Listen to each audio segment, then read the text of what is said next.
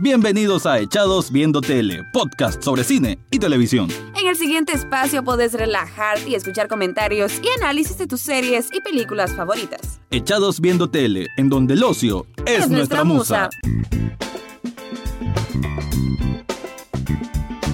Bienvenidos a un nuevo episodio de Echados Viendo Tele, el podcast donde siempre te estoy hablando sobre análisis o comentarios o opinión o como quieran decirle de series y algunas veces de películas. Es algunas veces, siempre hago, trato de recalcarlo porque tengo ya tiempo de que no hablo de una película, pero espero pronto ya poder actualizarme un poco en lo que es el séptimo arte para traerles mis impresiones al respecto. Te habla Rafael Echado. Y el tema de hoy, a como pueden adivinar, es sobre una serie. Y es una que se acaba de estrenar este domingo 10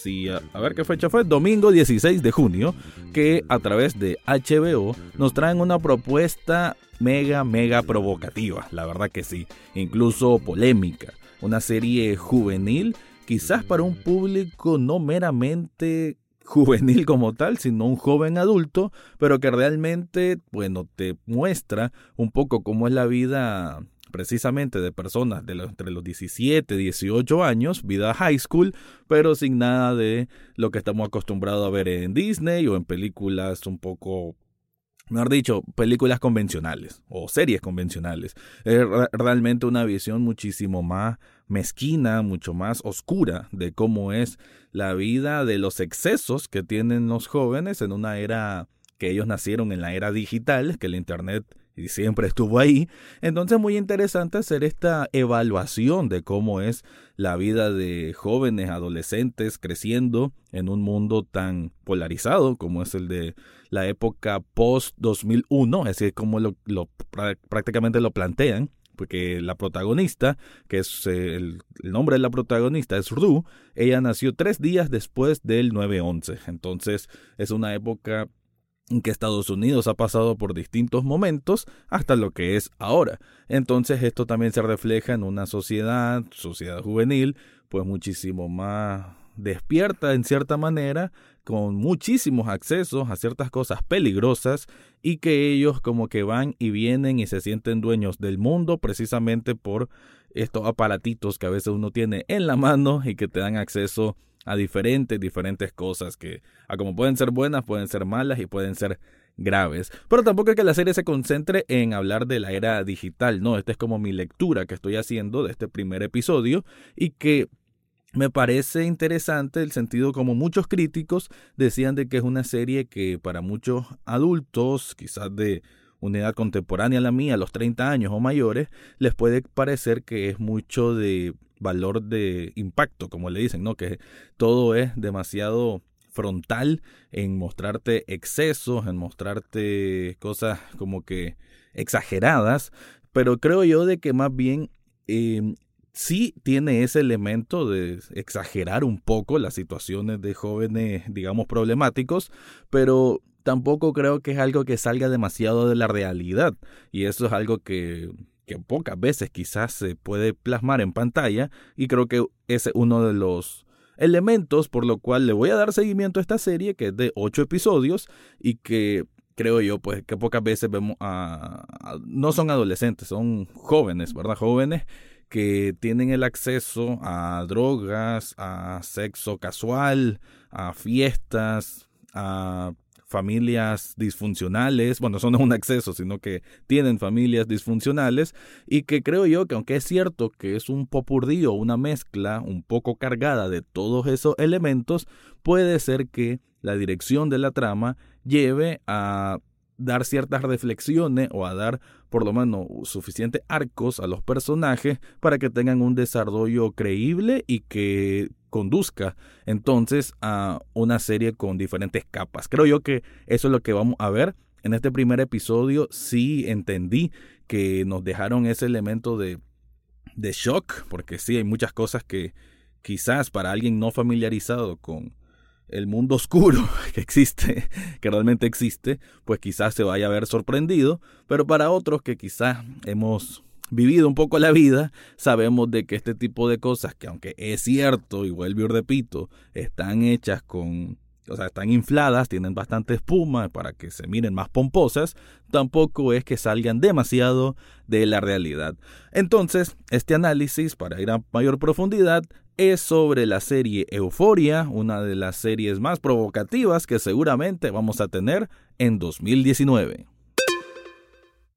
Euphoria es esta serie de HBO creada por Sam Levinson, que él la escribió, la dirige, él produce, así que un producto muy de, muy de él, de este director norteamericano, que ya tiene como crédito diferentes proyectos y uno que el que más llama la atención es la película Assassination Nation, que salió en 2018. La historia entonces gira alrededor de Rue, Rue, que es interpretada por Zendaya, esta ex estrella adolescente de Disney y que tal vez otros la conocen como Mary Jane en las películas de Spider-Man, en las películas más recientes de Spider-Man y que bueno, ella es una también es modelo, se ha hecho como una influencer bastante importante en el mundo de Hollywood juvenil adolescente. En este papel encara pues una persona completamente distinta a la personalidad que muchos esperan o creen de Zendaya porque le quitan todo ese ¿cómo se le puede decir? Como esa capa de buena gente. En este caso es una joven de 17 años que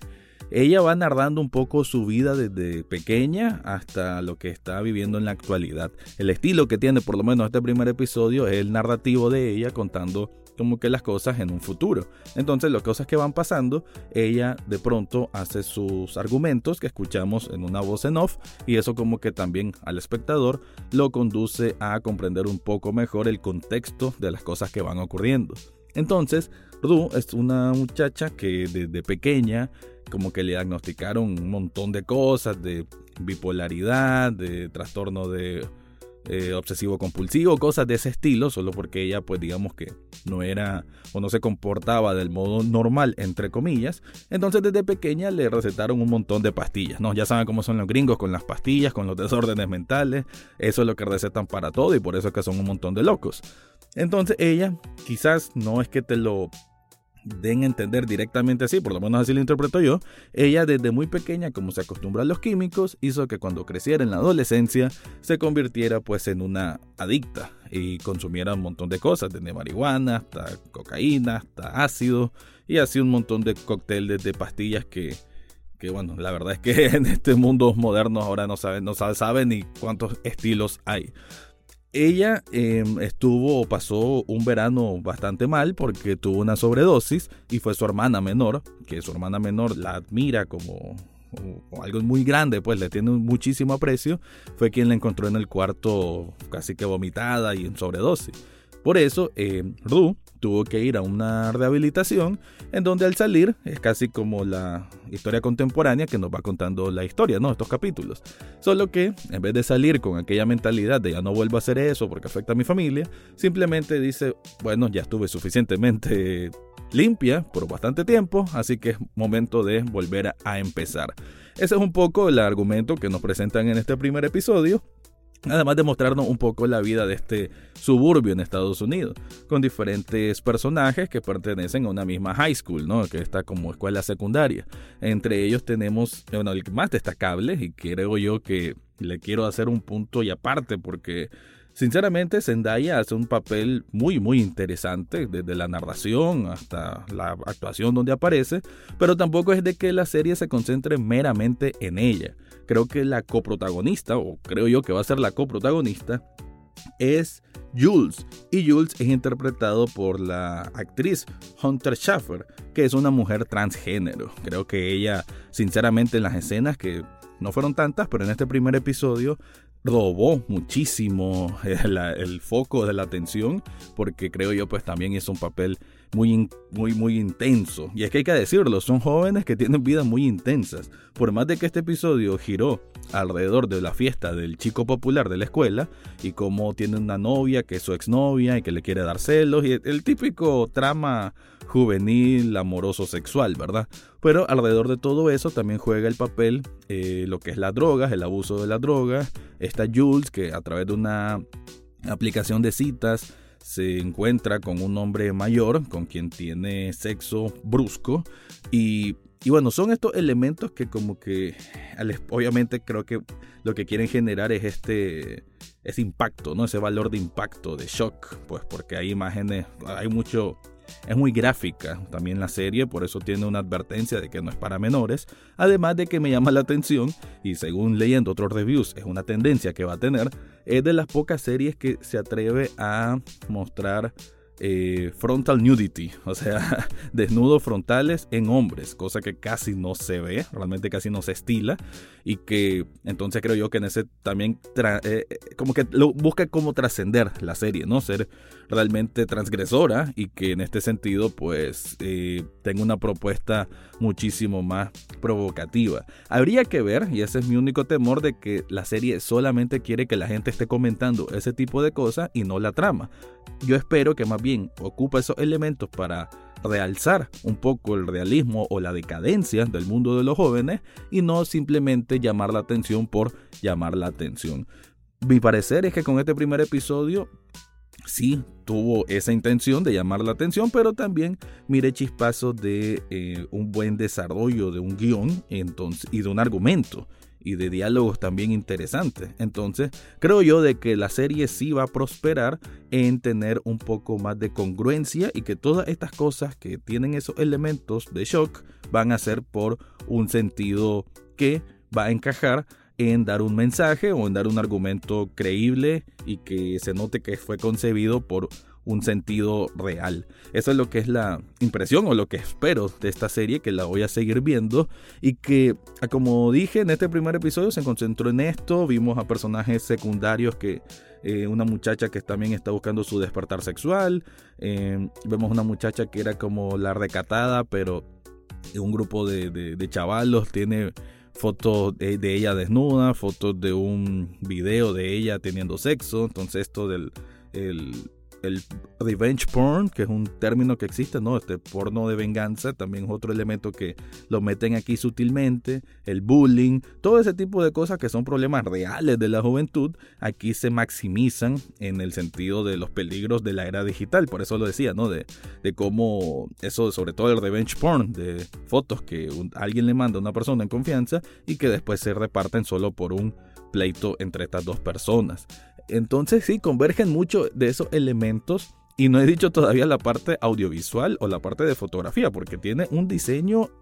la verdad, bellísimo. Hay momentos en que son como dos momentos en que la protagonista, Zendaya, que hace el papel de Erdu, tiene como alucinaciones o que su alrededor como que literalmente le da vueltas y la escenografía, la fotografía, incluso la dirección de cámara hace que todo eso se mire de una manera perfecta, como una máquina muy bien articulada para generar movimientos que sorprenden y que incluso desafían la lógica. Así que en ese sentido audiovisual, pues tiene un punto muy muy alto esta serie Euforia.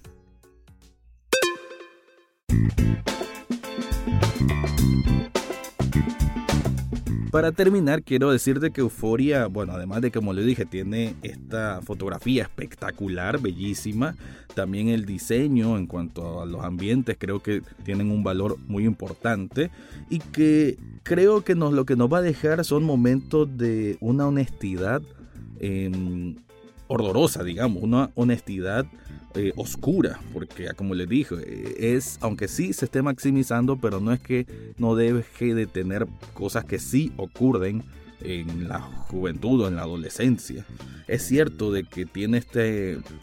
esta tendencia a ser desastrosa y por ende un poco novelesca, en el sentido de... Novelesca me refiero a aquel drama un poco cursi puede ser a veces, pero que creo yo que al ser esta una serie juvenil no va a quedar muy, digamos, fuera de lugar. Ah, como les dije, tengo eh, mi esperanza de que esta serie vaya evolucionando a algo mucho más grande que simplemente provocar, provocar y provocar solo por provocar y que sea algo que provoque pero que también lleve a una cierta reflexión o por lo menos a argumentos sólidos por parte de los personajes y en ese sentido el personaje de Jules es el que más me interesa. Además de que termina el episodio en que parece que las historias se van a cruzar y se van a cruzar de una manera interesante. Porque Jules, el hombre con el que estuvo, el hombre mayor, es papá del chico popular de la escuela, con quien Jules tuvo, un, digamos, un encuentro violento en que la misma Jules incluso se cortó con un cuchillo uno de sus brazos para demostrar que no es una mujer indefensa y que es un momento que realmente es de mucha tensión, muy intenso. Como digo, hay muchas escenas intensas para hacer la primera hora de esta serie y que creo yo que va a darnos muchísimas más sorpresas. Así que con eso concluyo. Quiero decir de que cuando termine los ocho episodios voy a hacer un podcast especial, pues solamente para hablar de qué, qué me pareció toda la serie, pero de momento tengo esperanzas de que va a ser una de las que va a ser muy comentada y espero que no solo sea por los dick pics. Así que con eso termino mi review. Estas fueron mis impresiones sobre Euforia, una serie de HBO. Y eso fue todo por hoy en Echados Viendo Tele. Pueden seguirnos en redes sociales como en Facebook, Twitter e Instagram. Suscríbanse a través de cualquier plataforma donde escuchen podcast, entre ellas Spotify, Google Podcast, Apple Podcast, eBooks, Spreaker y muchas más. Gracias por su atención y será hasta, la, próxima, semana.